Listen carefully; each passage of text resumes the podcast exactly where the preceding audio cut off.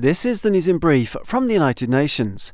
A UN led plan to tackle climate change by radically improving the way heat trapping atmospheric pollutants are measured all over the planet is being given serious consideration by governments and the international scientific community meeting in Geneva.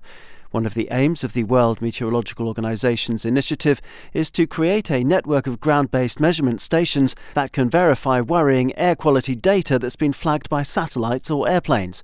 Today, there is no comprehensive, timely international exchange of surface and space based greenhouse gas observations, WMO said, as it called for improved international collaboration and, in particular, data exchange to support the 2015 Paris Agreement and its pathway for reducing greenhouse gas emissions emissions and building climate resilience.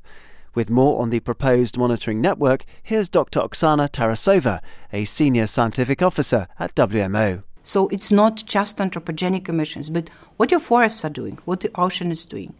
We need this information to support our mitigations because we have no time to lose. Dr. Tarasova explained that in 2022, WMO reported the largest ever observed increase of methane, and the reasons of this increase are still not known. The new greenhouse gas measuring mechanism would help fill in the gaps in our knowledge regarding such observations, she said.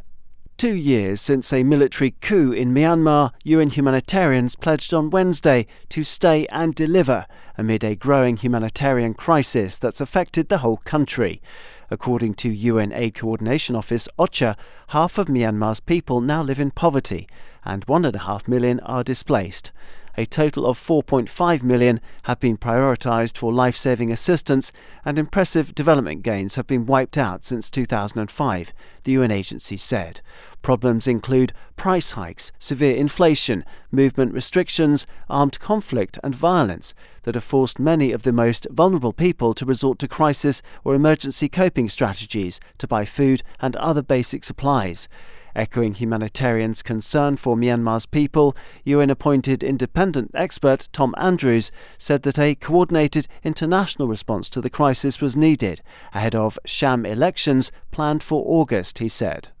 UNAIDS on Wednesday hailed a joint bid by a dozen African nations and health partners to end AIDS in children by 2030 by ensuring that they have better access to life saving HIV medication and testing kits.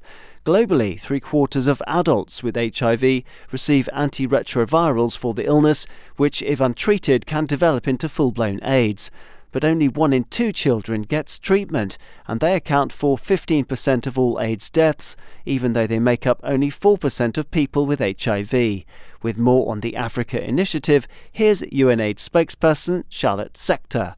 Last year alone, 160,000 children were infected with HIV.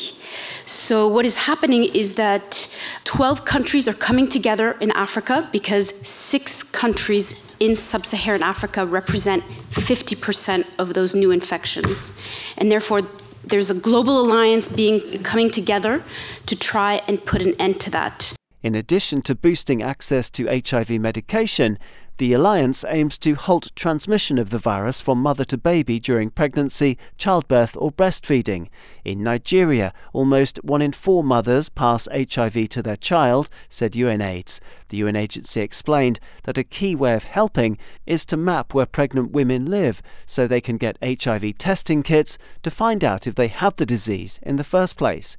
The 12 African countries in the alliance are Angola, Cameroon, Cote d'Ivoire, the Democratic Republic of the Congo, Kenya, Mozambique, Nigeria, South Africa, Tanzania, Uganda, Zambia, and Zimbabwe. Daniel Johnson, UN News.